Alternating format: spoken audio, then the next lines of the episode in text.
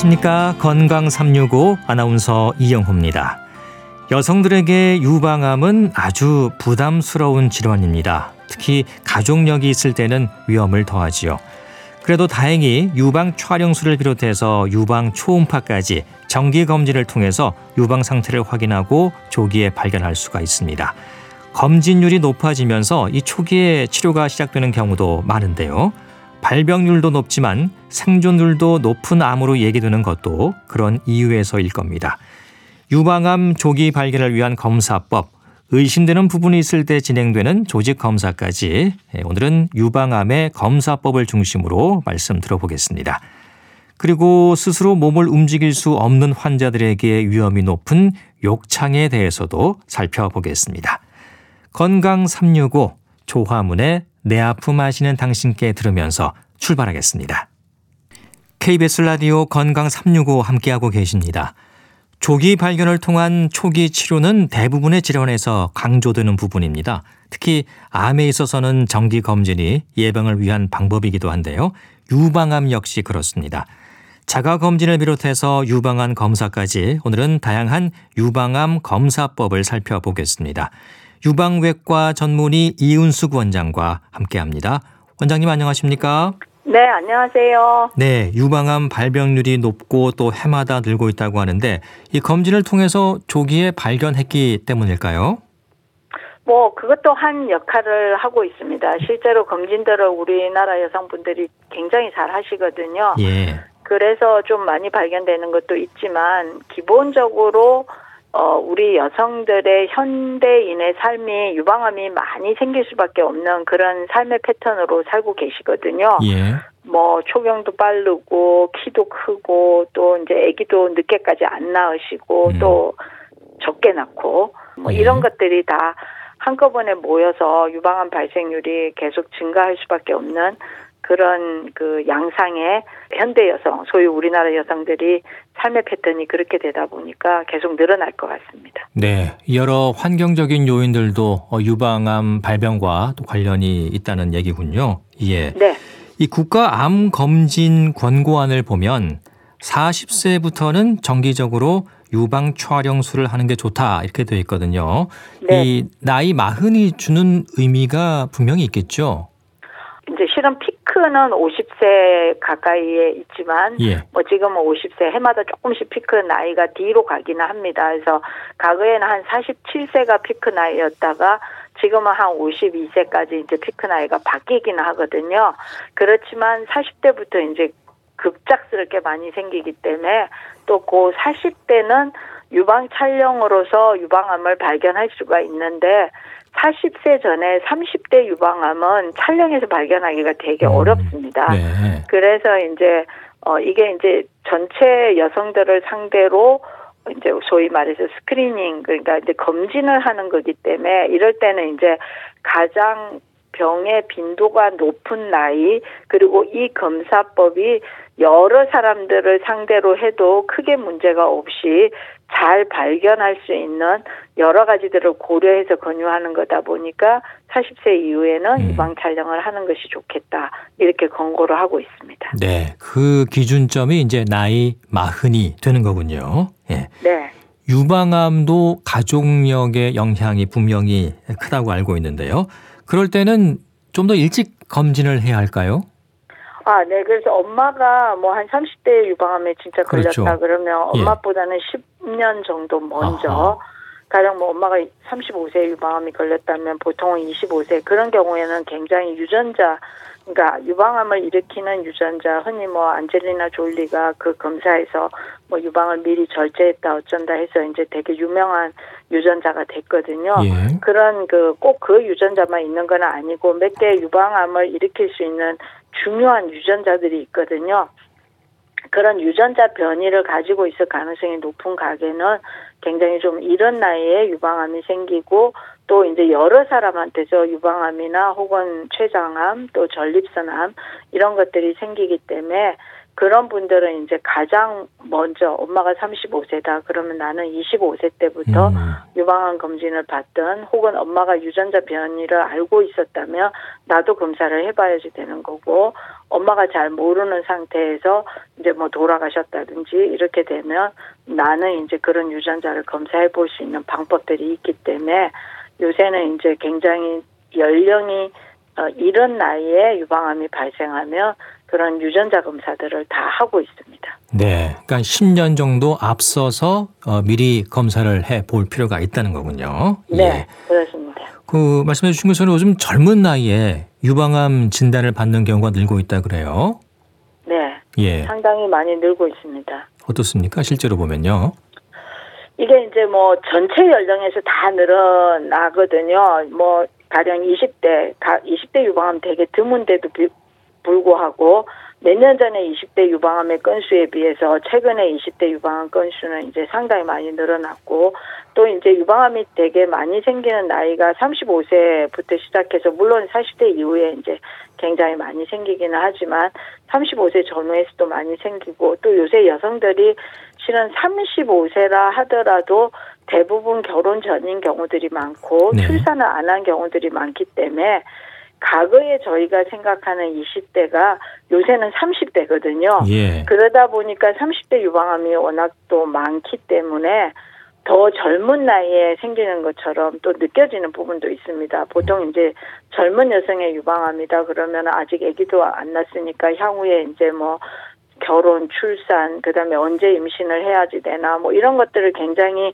신경 쓸 게 되게 많거든요. 출산이나 임신을 그러니까 출산과 아기를 어느 정도 다 낳고 젖 먹인 이후에 생기는 유방암에 비해서 이제 향후에 그런 것들을 가족 계획을 해야지 되는 상황에서는 생각할 게 굉장히 많기 때문에 뭐 여러 가지 유방암에서 쓰는 치료들이 짧게 끝나지 않고 뭐 1, 2년씩 치료를 해야 되는 경우들도 있고 또 어떤 약들은 약간 불임을 유발할 수 있는 음. 그런 영향이 있기 때문에 예. 그런 것들을 고민하다 보니까 이제 같은 30대라 하더라도 옛날에 30대는 그래도 애도 다 낳고 어 병에 걸렸다면 요새 30대는 대부분 어 결혼을 안 했거나 뭐 또 혹은 결혼은 막 했으나 아직 아기가 없거나 뭐 이런 상태들이 더 많다 보니까 실제로 우리처럼 이제 직접 환자를 치료하는 필드에서 느끼는 그 부담은 훨씬 더 큰 것 같습니다. 네. 그 예전의 30대와 또 지금의 30대는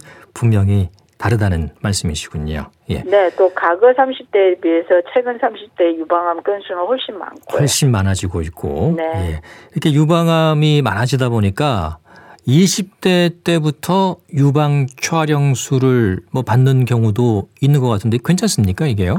아, 별로 안 괜찮습니다. 촬영이 보여줄 수 있는 게 별로 없거든요. 없다.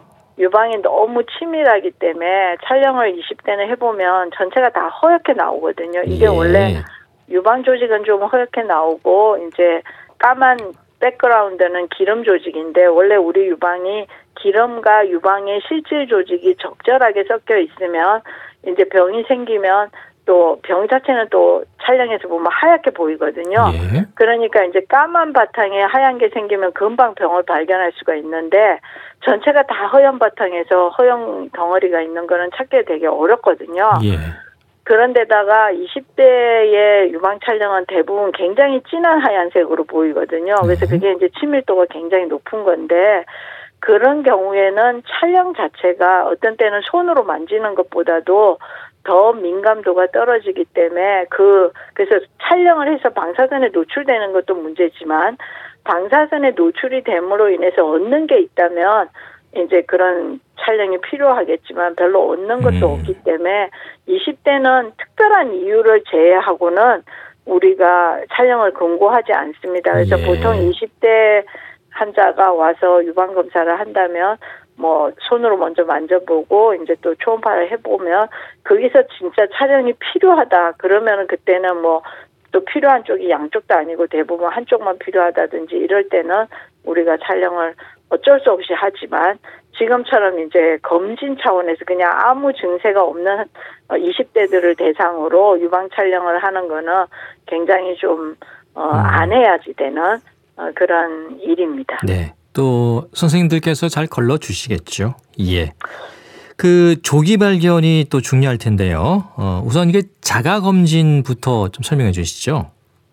이게 이제 자가 검진을 원래 책에 보면 뭐 누워서 뭐 그 이 가슴 밑에 베개를 살짝 낮은 베개나 수건을 받치고 뭐 만질 왼쪽 유방을 만지려고 하면 왼쪽 손을 머리 뒤로 올리고 그 다음에 이제 손을 세 이제 반대쪽 손 두 번째 세 번째 네 번째 손가락으로 원을 그리듯이 이제 빠짐없이 작은 원부터 시작해서 젖꼭지 주변에 원부터 시작해서 큰 원을 그리면서 전체를 만져보고 젖꼭지를 맨 마지막에 짜봐라. 네. 뭐 이런 것들이 있는데 실제로 그렇게 하면 이게 뭔가 제사를 지내는 것처럼 우리가 의식을 하고 뭘 딱 준비를 해서 뭐 어딘가에 누워서 밑에 베개를 받치고 이러면 되게 하기가 어렵거든요. 예, 예. 그래서 이제 그것보다는 제가 계속 에, 환자들한테 잘 권유하는 방법은 생리가 끝난 다음에 이제 뭐 여성들이 다 샤워를 하니까 네. 생리 끝난 때가 제일 만지기가 좋거든요. 어허. 그래서 생리 끝나고 샤워할 때 이제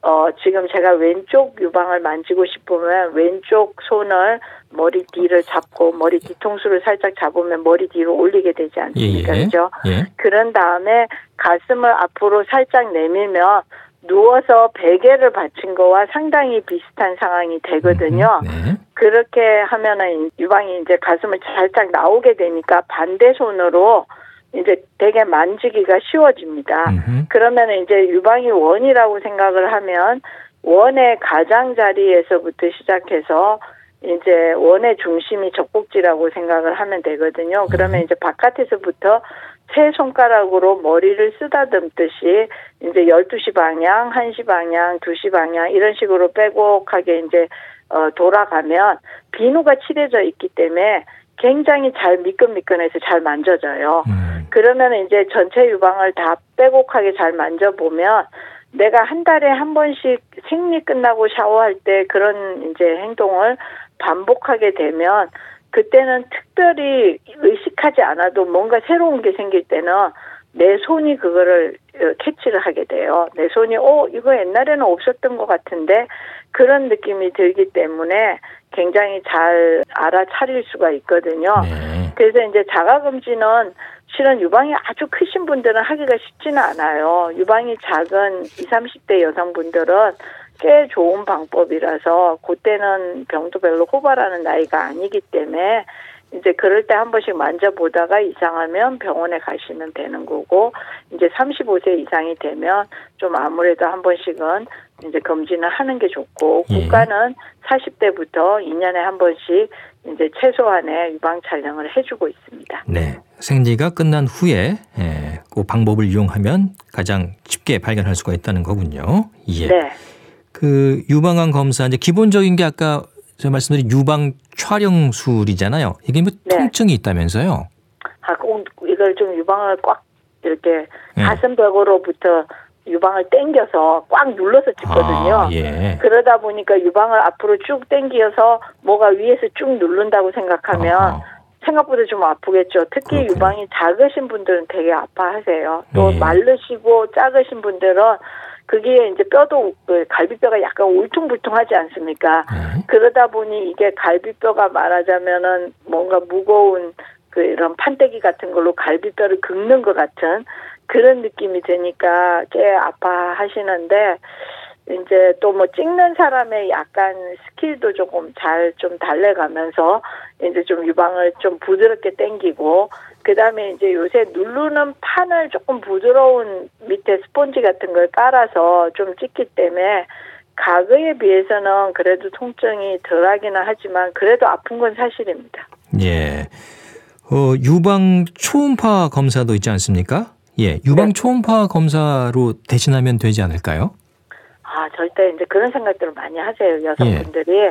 왜냐하면 그 초음파는 이제 좀 쉽게 누워서 편하게 할 수가 있다면 촬영을 이제 땡겨서 땡겨서 이제 눌러서 찍게 되니까 통증도 있고 또 이제 우리나라 여성분들이 치밀 유방이 굉장히 많다 보니까 사진 찍고 나면 또 치밀 유방이니까 이 사진에 어, 민감도나 정확도가 떨어지니까 아무래도 초음파를 해봐라. 이렇게 이제 이야기들을 하게 되다 보니까 그럼 처음부터 그냥 초음파를 하지.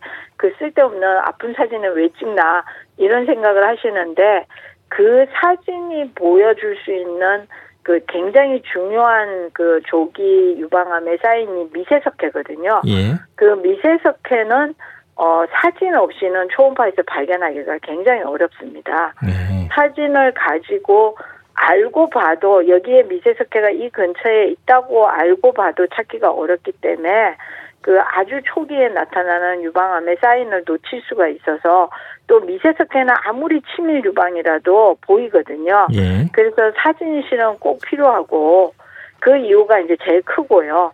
그다음에 이제 유방이 되게 크신 분들은 초음파는 사람이 이제 작은 프로브, 프로브 길이가 한 8cm도 안 되거든요. 대부분 6cm에서 길어야 8cm인데 그걸로 이제 빼꼼하게 돌아가면서 보는데 잘못하면 초음파가 지나가지 않은 자리에 놓칠 수 있는 유방이 굉장히 크신 분들은 파묻혀서 놓칠 가능성도 있거든요. 네. 그렇기 때문에 어, 특히 볼륨이 크신 분들은 사진을 찍고 초음파를 보는 게 어, 유방 검사의 정확도를 올릴 수가 있기 때문에 그 이유도 필요하고 또 초음파는 하시는 분의 능력에 따라서 굉장히 또 좀 차이가 나거든요. 네. 그것도 또 중요한 요인이고 또 이제 너무 초음파는 민감도가 좋다 보니까 쓸데없는 걸 많이 봐요. 쓸데없다는 게 암은 아닌 혹들이 우리 유방암에 꽤 많이 있거든요. 무록도 있고 또 이제 유방 조직이 뭉쳐져서 생기는 섬유선종이나 또 이제 어, 뭐 얼굴에 점 같이 또 유방 속에도 여러 가지 변화들이 있다 보니까 그것들을 또 너무 예민하게 보다 보면 이제 쓸데없는 걱정을 환자들한테 줄 수가 있어요. 뭐 이거 조직 검사 해야지 된다든지 이러면 환자들은 조직 검사 한다고 생각하며 아 나 암 걸린 거 아니야 다 그렇게 그렇죠. 생각하시거든요. 예. 그러다 보니까 이제 소위 불필요한 의료가 늘어날 수가 있고 또 불필요한 걱정거리를 환자들한테 줄 가능성이 굉장히 높아지기 때문에 실은 이제 처음부터 모든 환자가 초음파를 하는 거는 어, 국가적으로도 굉장히 손해인 거죠. 음, 그래서 촬영을 먼저 해서 어, 초음파가 필요 없으신 분들은 잘 걸러내고 이제 필요한 분들을 하시는 게 맞습니다. 네. 먼저 유방 촬영술을 한 다음에 필요에 따라서 아, 초음파 검사를 하는 게 좋다는 말씀이시네요. 네. 맞습니다. 예, 알겠습니다. 어, 이제 유방 촬영술과 유방 초음파를 해서 좀 악성이 의심된다. 그러면 조직 검사를 하게 되죠. 네. 예. 조직 검사는 어떻게 합니까? 조직 검사는 이제 뭐 혹이 물론 크고 잡히면 혹을 딱 잡고 바늘을 찔러서 할 수가 있겠지만 이제 실은 아무리 잡혀도 내 바늘이 그 혹 위로 들어가는지 혹 안으로 정확히 들어가는지 이거를 알 수가 없기 때문에 초음파를 보면 잘 보이거든요. 예. 그럼 내 바늘이 이제 활에 관역을 쏘는 것처럼 바늘이 정확히 그 혹으로 관통하는 거를 보는 그런 총 조직 검사 혹은 침 조직 검사라고 하고 뭐 혹은 침 생검이라고도 하는데 그런 침이 있어요. 그게 이제 이렇게 딱 쉽게 병원 가면 요새는 다 가지고 있는 장치가 있거든요. 침 생검을 할 수 있는 네. 그 장치에 바늘을 꽂아서 이제 약간 조그맣게 국소 마취를 먼저 하고 약간 큰 바늘이 들어가서 이제 뭐 마취하는 바늘은 아주 가는 머리카락 가는 같이 가는 바늘이 마취를 한다면 침생금을 하는 바늘은 이제 우리가 흔히 쓰는 볼펜 좀 두꺼운 볼펜 심 같은 그런 것들이 딱 나가서 조직의 일부를 실지렁이 같이 이렇게 착착 캐치를 해갖고 그렇게 조직 검사를 합니다. 네. 침 생검술. 네. 예. 진공 흡입 생검술도 있죠. 네, 이제 침생금에 예. 엄청 큰 바늘의 에, 장치라고 생각을 하면 되는데요. 예. 침생금은 이제 볼펜의 앞에 나가는 심 정도라면 보통 우리가 진공 보조 흡입 생검술이라고 하는데 예. 이건 바늘이 볼펜 뒤에 우리가 볼펜을 켰다 껐다 할 때 그 볼펜 뒤에 있는 이제 볼펜을 심을 내보내는 그 정도의 두께거든요. 그래서 보통 우리가 쓰는 바늘의 굵기가 14게이지 정도면 이게 게이지가 어, 숫자가 낮아질수록 바늘은 커지는 건데 음. 진공보조 흡입 생검술에 쓰는 바늘은 보통은 작은 게 10게이지, 9게이지, 그리고 큰 거는 7게이지 정도거든요. 그래서 바늘이 굉장히 굵어요. 그래서 이제 제가 말씀드린 볼펜의 그 심 뒤쪽에 있는 볼펜의 이제 상단에 있는 그 뒷면 크기 정도의 바늘이 들어가서 조직을 잘라서 나오니까 그럼 그렇게 잘라서 나오는 조직이 크면 출혈의 위험이 꽤 있지 않습니까? 바늘이 굉장히 크니까. 네. 그래서 이제 진공을 걸어 가지고 그거를 그 조직을 흡입함과 동시에 작은 혈, 혈관들이 진공이 딱 걸리기 때문에 얘가 이제 딱 흡착이 되게끔 하게끔 하는 그런 장치를 달고 있거든요. 네. 그래서 흔히 어렵게 말하면 뭐 진공 보조 흡입 생금술이 되겠는데 그런 조직 검사를 하면서 또 작은 혹은 절제해서 아예 없애게 되는 그런 검사법이라고 생각을 하시면 될 것 같습니다. 네. 중심 침 생검술 또 진공 흡입 어, 유방 생검술 예, 이름이 약간 길긴 한데 어떤 게 더 많이 시행되고 있습니까? 침 생검술이 더 많이 시행되나요? 네, 당연히 침 생검술이 안전하고 바늘도 작고 금방 할 수 있고 이러기 때문에 대부분은 침 생검술을 하게 되고 이제 작은 침 생검술은 실지렁이 같은 조직이다 보니까 실은 이제 조직이 너무 작을 때는 진단이 애매할 때가 있어요. 그럴 때는 이제 좀 큰 바늘을 쓰는 진공 보조 흡입 어, 유방 생검술을 쓰게 되는데 어 이제 우리가 쓰는 진공 보조 흡입 생검술의 많은 목적은 그냥 아예 없애야지 되는 혹들을 없애는데도 꽤 많이 사용을 하고 있습니다. 그렇지만 조직 검사 용어로는 이제 중심 침 생검술 혹은 총 조직 검사 네. 뭐 혹은 침생금 이렇게 이제 이름이 다양하게 불리는 어, 고 검사법이 가장 널리 사용이 되고 있고 가장 안전하게 어, 유방암을 진단할 수가 있습니다. 네. 총 조직 검사로도 불리는군요. 예. 네. 이게 뭐 총소리처럼 커서 그런 겁니까? 네, 예. 바늘이 탁 나갈 때 총소리처럼 탕, 탕 이런 소리가 납니다. 네, 그렇군요. 그럼 이런 침 생검술이나 진공 흡입 생검술, 뭐 흉터는 안 남나요? 네, 바늘 구멍이니까 뭐 처음에 조금 우리 주사 맞고 나면 예방 주- 접종 같은 거 하고 나서도 약간 이렇게 처음에는 그 부위가 뭔가 바늘 구멍 같은 게 보이지만 금방 안 보이는 것처럼 그 침생검으로는 흉터는 전혀 안안 남고요. 남고, 예. 네, 진공보조 이제 흡입 유방 생검술은 그것보다는 길이가 살짝 길기 때문에 한 2, 3mm 뭐 좀 큰 바늘이 들어가면 한 4mm 정도의 길이의 흉터가 남기는 하는데 대부분 좀 안 보이는 부위로 바늘을 넣거든요. 뭐 유륜 주변이라든지 또 혹은 그 이렇게 팔을 내리면 겨드랑이에서부터 내려오는 그 바깥쪽 이런 데다 상처를 조그맣게 내기 때문에 흉터가 문제되지는 않습니다. 예. 조직 검사 결과는 그럼 바로 확인이 되는 건가요? 얼마나 걸립니까? 보통은 이제 병원마다 좀 이거는 차이가 있는데 네. 어, 한 일주일 전후 걸린다고 생각을 하시면 일주일 될 정도. 거, 네, 예. 될것 같습니다. 예. 바로 나오지는 않는 거군요.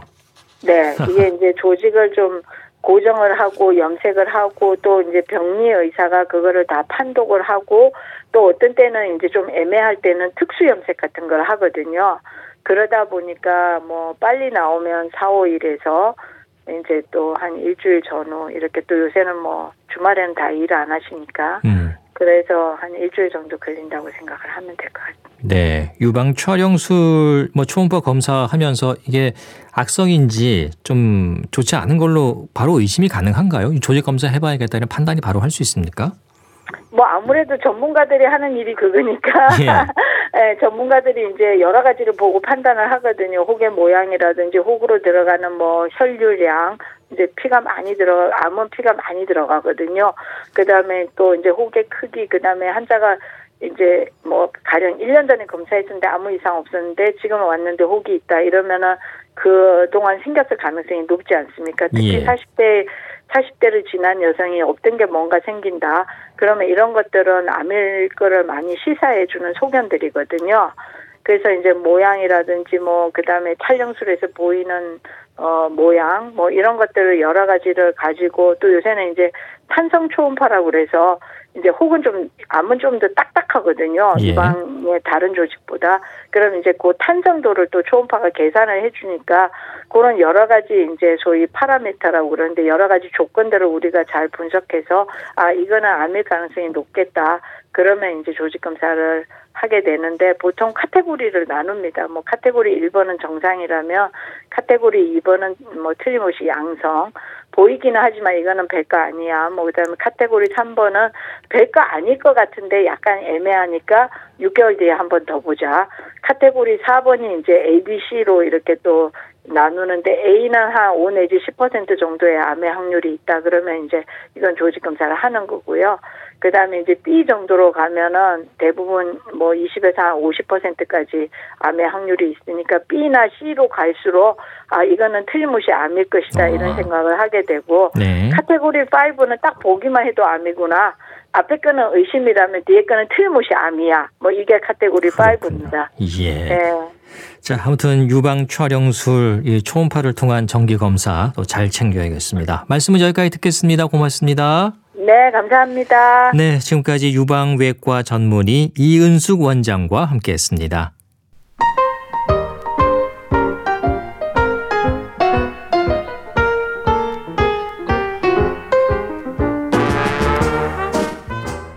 건강한 하루의 시작. KBS 라디오 건강 365.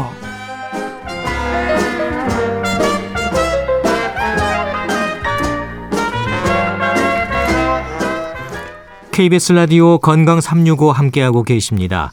질환으로 오랜 시간 누워 지내야 하는 분들을 살피는 데 있어서 조심해야 하는 부분 중 하나가 바로 욕창입니다. 이 계속 같은 자세로 누워 있으면 엉덩이나 등이 압박을 받게 되고 혈액 순환이 감소되면서 피부 조직의 괴사나 궤양으로 이어질 수가 있는 거지요. 욕창의 위험 대한의사협회 백현욱 부회장과 함께 하겠습니다. 부회장님 안녕하십니까? 네, 안녕하십니까. 네, 아, 의식이 없거나 또 움직임이 자유롭지 않은 환자들에게 이 욕창의 위험 조심해야겠죠. 그럼요. 예, 말씀 주신 그런 의식이 없다거나 혹은 마비 등의 문제로 근육의 긴장도가 팍 떨어진 상태 혹은 움직이고 싶어도 움직일 수 없는 사람들의 경우 전혀 움직임 없이 동일한 자세로 오랜 시간 누워 계시면 당연히 욕창 발생하기 쉽습니다. 네. 그러니까 상당히 조심해야겠죠. 이런 분들은. 네. 아, 몸의 어느 부위든 뭐 지속적으로 압박을 계속 받다 보면은 이 혈액 순환에 문제가 생기는 건 당연할 텐데 그래서 이 욕창이 압박 궤양으로도 얘기된다면서요? 네, 정확하게 말씀해 주셨어요. 예. 그러니까 신체 어떤 한 부위가 지속적으로 압박을 받을 경우에 사실은 그 자체 어, 압력보다도 혈액순환 장애가 일어나게 됩니다. 음, 그렇게 되면 혈액이 안 가니까 그 부위에 산소, 영양 공급이 안 되겠죠. 예. 그러니까 피부, 또 그 아래 피하 지방, 또 그 속의 근육 이런 것들이 허열로 인해서 어, 피부 손상도 발생하고 점점 파이면서 궤양이 발생하게 되는 것 이것을 우리가 욕창이라고 하는데요. 네. 압박 궤양이라고 한다는 거는 바로 지속적인 압박에 의해서 생긴다 해서 압박 궤양 혹은 압창이라고도 저희가 부릅니다. 네, 압박 궤양으로도 불리는 욕창인데요. 어, 환자 스스로 이제 몸의 위치를 바꿀 수도 없고 옮길 힘도 없는 거잖아요. 근데 그러다 보면은 돌아 누울 수도 없고 또 이 압력을 받는 곳에 통증이 생겨도 표현하지 못하잖아요. 맞습니다. 예. 그러니까 아예 뭐 의식이 없어서 물론 그럴 경우도 있고요. 그게 아니면 뇌신경을 다쳤다거나 아니면 척수 손상이 있어서 내가 움직이고 싶어도 움직일 수 없는 환자 혹은 워낙 중증 환자기 때문에 꼼짝도 못하는 분도 계시고 또는 노인들의 전신 쇠약 환자 이런 경우에 욕창이 동반되기 쉬운 고위험군 환자라고 우리가 부르죠. 네. 그러니까 결국 만약에 통증을 느끼더라도 내가 움직이지도 못할 뿐더러 또 아프다고 표현도 못하는 경우도 많고 그렇죠. 그러니까 모두 쉽게 이렇게 압력 손상을 받아서 욕창이 생길 가능성이 매우 높습니다. 네, 움직이지도 못하고요. 우리가 잘 때도 뭐 엎치락 뒤치락 많이 움직이잖아요. 네, 그걸 감안해도 아, 움직일 수 없는 상태가 얼마나 힘들고 큰 고통인지를 알 수 있을 것 같습니다. 그렇습니다. 왜 우리 아주 깊이 잤다고 해더라도 건강한 사람의 경우 적어도 한 아니면 평균 20번 내지 30번 정도는 뒤척뒤척 한다 그러고요. 예. 많게는 한 50번 정도 뒤척인다고 합니다. 그럼 도대체 왜 뒤척일까? 건강할 경우는 이것 자체가 혈액순환에도 도움이 되고 그 결과 내부에 열도 적당히 발산할 수가 있어서 체온 조절에도 도움이 되고 또 일종의 뭐 심한 건 아니지만 스트레칭 효과도 있다고 하는데 예. 결국 꼼짝도 안 하고 있으면 그것 자체도 혈액순환이 어렵고 게다가 한 군데 압력이 계속 가면 통증이 생기고 또 손상되는 것 이런 것이 문제가 되죠. 실제 아픈데 움직이지 못하면 얼마나 본인이 괴롭겠습니까? 그렇습니다. 예, 가만히 이렇게 누워서 어, 움직이지 않고 자는 경우는 거의 없다고 봐야겠죠. 예. 그렇죠. 어, 그런데 이 욕창 문제를 생각하면 단순히 피부에 생기는 증상만은 전부가 아닌 것 같아요. 그렇죠. 예, 우리 신체의 제일 바깥을 싸고 있는 방어벽이 피부잖아요. 그렇죠. 그러니까 우리 왜 일상 지내면서 피부 벗겨지는 일이 많잖아요. 예. 바로 어제 저도 언제 다쳤는지 모르게 손등이 벗겨져 있던데요. 그렇죠. 그러니까 우리 일상생활에서 피부가 살짝 벗겨진 정도는 그냥 뭐 약을 바르기도 하고 안 바르기도 하고 그러면서 놔두면 낫겠지 하고 걱정을 안 하는데 음. 그럼 욕창이 피부만 살짝 벗겨지는 거면 뭔 문제겠냐? 뭐 그런 건 좋겠는데 네. 문제는 압박이 계속되기 때문에 그 부위가 혈액순환이 원활하게 되질 않거든요. 음. 그러면 피순환이 느려지니까 뭐 말초혈관 가능되지만 약간 피가 느리게 흐르면서 혈전도 형성되기 쉽고 그렇게 되면 완전히 순환이 막혀버리는 상황이 벌어지게 되죠. 예. 근데 피가 통하지 않고 시간이 오래 지나면 어떻게 되죠? 그 부위의 조직 자체가 몽땅 썩어버리는 아. 상황, 우리 괴사라고 부르거든요. 예. 그런 일이 벌어지니까 피부에서부터 속에까지 문제가 전부 되는 거죠. 예. 그러니까 단순히 피부에 생기는 증상만은 아니고 왜 혈관에도 혈전이 쌓이면서 어, 조직이 죽을 수도 있다는 얘기를 하잖아요. 네, 그것과 이제 비슷한 맥락으로 보면 되겠네요. 그렇죠. 음. 결국 계속 강조하지만 지속적으로 한 곳을 계속 압박할 때 가장 두렵고 어, 문제가 생기는 점은 혈액순환이 느려지고 일부 혈액은 혈전을 형성하고 결국 완전히 혈류가 막혀버리니까 욕창의 발생 기전은 가장 중요한 것이 뭐냐? 허혈성, 피가 부족한 괴사다라는 겁니다. 네. 피가 제대로 흐르지 않으니까 그로 그렇죠. 인한 문제가 클 수밖에 없겠죠. 그렇죠. 그 욕창으로 인한 감염의 위험 역시 크지 않을까 싶은데요. 그럼요. 음. 일단 욕창으로 계속 말씀드렸지만 1차 방어벽인 피부에 그 물리적인 방어 능력이 떨어지면 이게 이제 상처가 열리는 거잖아요. 예. 그러면 당연히 세균 감염 기회는 높아지겠죠. 원래 우리 피부에도 정상적으로 세균은 항상 있거든요. 근데 이제 피부가 망가지면 세균이 들어갈 가능성이 높아질 거고 그것들이 더 나아가서 안으로 파고들면서 뭐 관절막이나 근막, 골조직과 같은 신부 조직, 아주 깊은 조직으로까지 감염이 퍼지면 결국 환우성 골수염이나 관절염 혹은 근막염도 발생하게 되니까 네. 어, 문제가 크겠죠. 예, 드라마에서 보면 뭐 냄새가 나기도 하고 어, 고름이 생기기도 하고 그런 것들이 감염을 의심할 수 있는 증상들이겠죠. 그렇죠. 예. 원래 이렇게 피부가 손상된 개방 상처는 세균 감염 위험이 높은데 어, 악취가 나고 그리고 삼출물 양이 많아지면서 누런색 혹은 초록 색깔을 띠는 고름이 나오고 이러면 우리 당연히 세균 감염 의심하고 그쪽으로 우리 뭐 어떻게 치료할까 고민을 좀 해야 되겠죠. 예, 어떻게 보면 악순환이 될 수도 있을 것 같아요. 궤양이 생긴 곳에 감염이 될 수 있고 또 감염으로 인해서 궤양이 더 악화될 수도 있겠어요.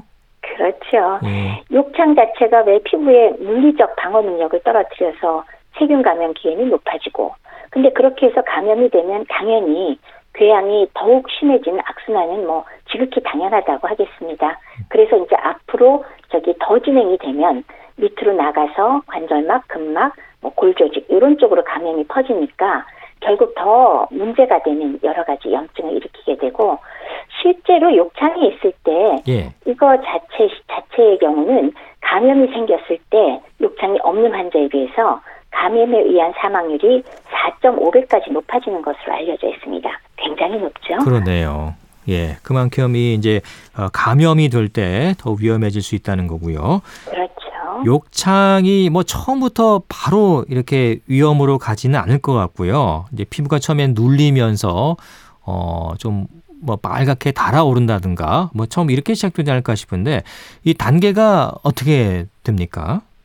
어, 음, 사실 우리 가볍게 생각하면 뭐 욕창에도 뭐가 그렇게 복잡하게 생각할 예. 게 많어 그럴 수 있겠죠. 그렇죠. 근데 그래도 우리 또 치료를 하려면 이분이 어느 정도인가 알아야 되잖아요. 네. 그래서 또 거기에다 이제 또 우리 단계를 나눕니다. 네 단계로 구분을 하고 있습니다. 네 단계. 네, 예. 그렇죠. 1단계는 우선 가장 가벼운 상태겠죠. 여기는 아직은 피부 손상은 되어 있지 않습니다. 음. 근데 피부가 따뜻하고 점점 단단해지면서 붉은 기운이 돌고 있는데 일반적으로 우리가 피부에 잠깐 붉은 기운이 돌아도 압력을 제거해버리면은 그대로 금방 정상으로 돌아오는데 그렇죠. 1단계의 경우는 눌렀던 압력을 제거해도 대략 뭐 5분 정도 지나도 아직도 붉은색이다. 아하. 이러면 우리가 욕창의 1단계라고 얘기를 합니다. 예. 근데 이제 그래도 계속 압력을 주지 않으면 회복은 될 수 있겠죠. 네. 근데 어쨌건 요 단계를 1단계라고 저희가 부르고 있고요. 그러면 2단계는 뭐냐? 피부가 파열이 됩니다. 피부가 좀 손상을 입어서 음. 이제 살짝 벗겨진 곳도 있고 물집까지도 형성이 될 수 있고 마구 붓기도 한데 지방층까지 침범을 하는 이때 통증이 가장 심합니다. 예. 그리고 3단계는 여기서 더 진행이 돼서 피하 조직까지 괴사가 일어나서 썩어버려서 아. 결국 악취를 동반한 삼출물 그러니까 분비물이 막 나오기 시작을 하거든요. 예. 근데 여기까지 가면 이제 통증이 사라져 버려요. 그러니까 아. 괴사가 심해지면 이제 아픈 것도 모른다는 거죠. 느끼지를 못하는군요. 그렇죠. 예. 이것을 괴사 조직은 이제 제거를 해줘야 되는데 이건 좀 회복하는데 오래 걸립니다. 예. 몇 달은 걸리거든요. 예. 그래서 3단계로 가면 벌써 골치 아픈 거고요. 그 다음에 더 진행이 돼서 4단계가 되면 그 안에 근육, 뼈, 그 다음에 뭐 근, 그 다음에 관절 같은 지지 조직 등에도 광범위하게 괴사, 즉 썩는다 그랬죠. 예. 괴사가 일어나게 돼서 이때는 사실은 수술적 치료까지 해야지만 회복이 가능합니다. 아, 4단계까지 가면은 굉장히 위험할 수 있겠네요. 낫기가 매우 어렵죠. 아, 예.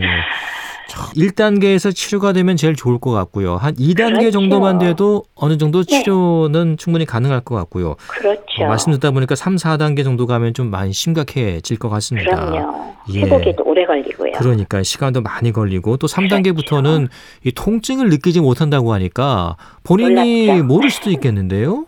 그렇죠. 근데 음. 어차피 움직이지 못하는 분들인데 예. 통증까지 못 느끼니까 굉장히 아이고. 빠르게 진행하는 분도 계시거든요. 예. 단시간에. 진짜 뭐 한 며칠 만에 그냥 3단계로 넘어가는 분이 계십니다. 네. 자, 눈으로 봐도 이 상태가 얼마나 심각한지 단번에 알아볼 수 있을 것 같은데 이 확인을 위한 검사는 어떻게 이루어집니까?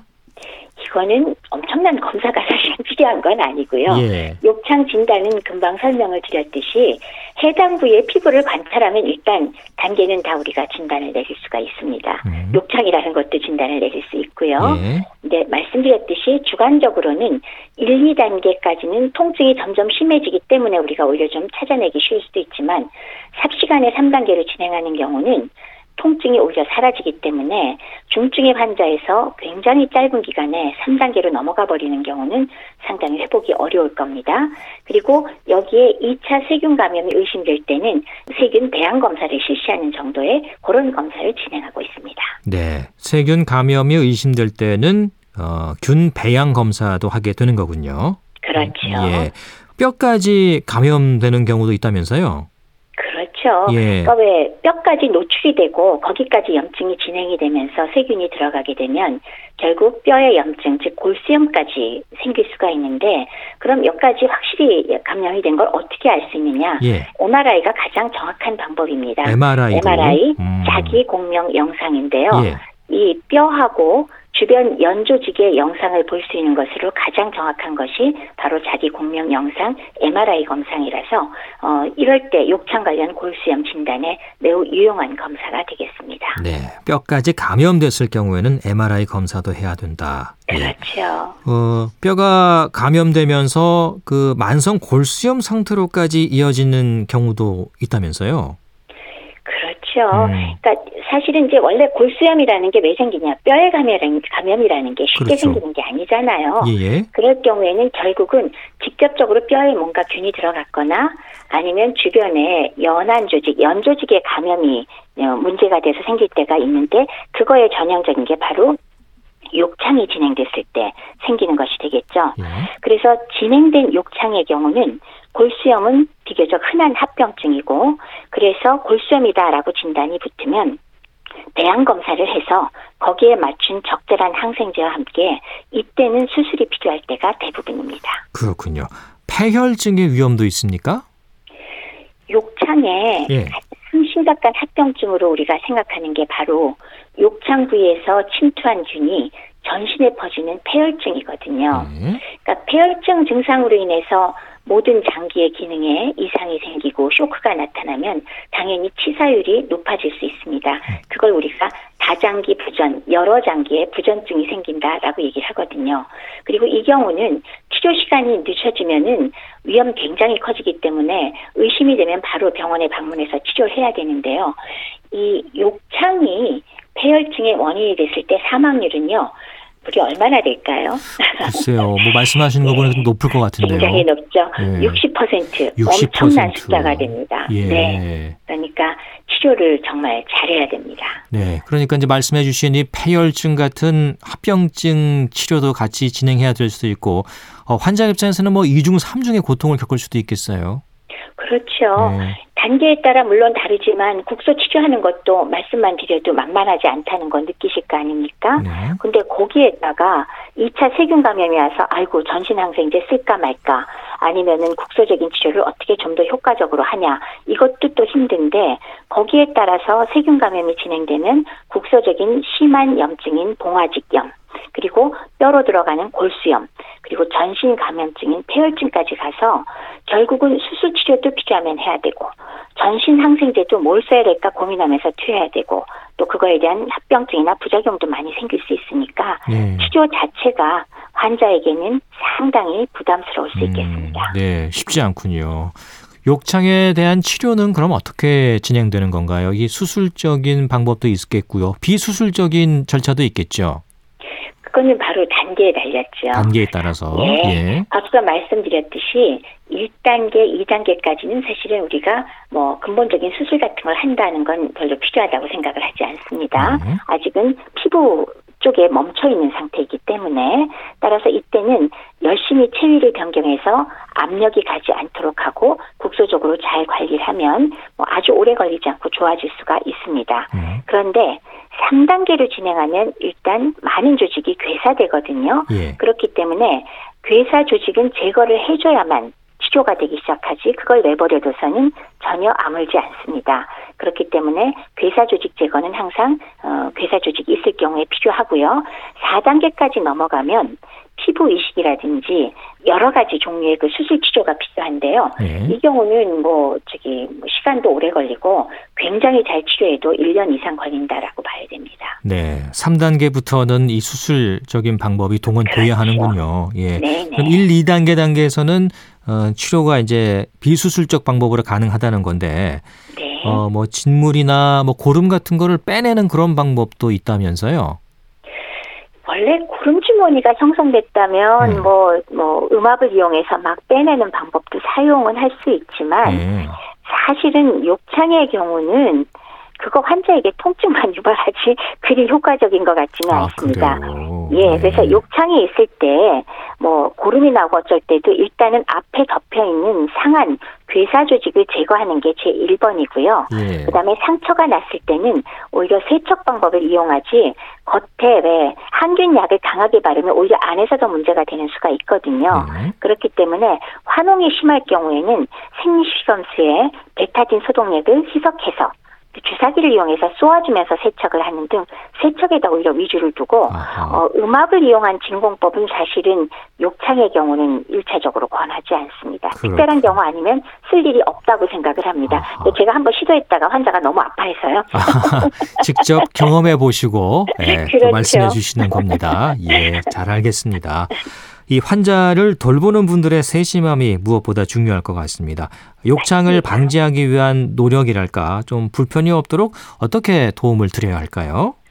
어, 욕창을 막을 수 있다 그러면 앞에서 계속 왜 생기는가를 말씀드렸어요. 그렇죠. 예. 가장 큰 거는 압박 지속적으로 가는 거다 라는 거죠. 그래서 첫 번째는 지속적 압박을 피하는 방법을 고려를 해야 될 거예요. 그 다음에 두 번째로는 압박을 좀 덜하게 하더라도 피부가 마찰되거나 땡겨지거나 하면은 그것도 문제가 되겠죠. 네. 그래서 그런 사안으로 얘기를 한다면 많은 분들이 잘 알고 계시는 내용이지만 체위 변경이라고 우리가 아주 귀에 못이 박히게 듣고 있잖아요. 체위 오래- 변경. 예. 그렇죠. 오래 누워 계시는 병- 분의 경우는 한두 시간 간격으로 환자의 자세를 바꾸어 주라. 라는 것을 우리가 노래를 부르거든요. 네. 특히나 어, 누웠을 때 너무 높게 눕혀서 앉혀 놓으면은 더더구나 엉덩이에 압박은 더 가기 때문에 조금 상태를 높이더라도 30도 이상 올라가지 않도록 하는 게 더 좋고요. 네. 그 다음에 뼈가 튀어나온 분의 몸의 부위는 바닥에 눌리지 않게 베개나 스티로폼 패드를 좀 이용해서 자세를 음. 유지시켜 줄 수 있고요. 네. 그다음에 휠체어에 앉아 있을 때 일지라도 30분 이상 동일한 자세를 그대로 두면 안 되고 어, 조금 움직이게 해주거나 30분마다 의식적으로 환자 자신이 조금 힘을 주어서 의자에서 몸을 지켜주는 거 이런 것들이 압력을 줄여주는 게 될 거고요. 예. 그다음에 피부에 마찰 견인을 적게 하려면 친구나 옷이 너무 거칠어도 안 되겠죠. 그리고 건강한 사람은 못 느끼겠지만 옷과 친구가 구겨진 상태로 눕혀놓으면 그것도 다 압력이 돼서 상처가 더해지고요. 또 땀이나 대소변 처리 같은 경우에 혼자서 관리 못하니까 피부를 깨끗하게 한 후에 잘 말려주고 옷이나 친구가 오염되지 않도록 이런 것들은 이제 우리가 일반적으로 하는 거고 또 한 가지 강조해드리고 싶은 게 있습니다. 예. 상처 회복을 돕고 신체 방어력을 높이기 위해서 네 영양 섭취를 충분히 해서 그렇죠. 영양 상태를 잘 유지한다. 요거를 좀 강조해드리고 싶습니다. 잘 드셔야죠. 예. 그렇죠. 지금도 아마 움직임이 어려운 환자 곁에서 어, 돌보는 분들이 계실 거예요. 예. 뭐이 얘기들 많이 들으셨겠습니다만 다시 한번 강조드리고요. 욕창의 위험으로 이어지지 않도록 잘 돌봐 주시기 바랍니다. 오늘 욕창의 위험 잘 들었습니다. 고맙습니다. 네, 감사합니다. 네. 지금까지 대한의사협회 백현욱 부회장과 함께 했습니다. KBS 라디오 건강 365 김현식의 내 사랑 내 곁에 들으면서 모두 마치겠습니다. 아나운서 이영호였습니다. 고맙습니다.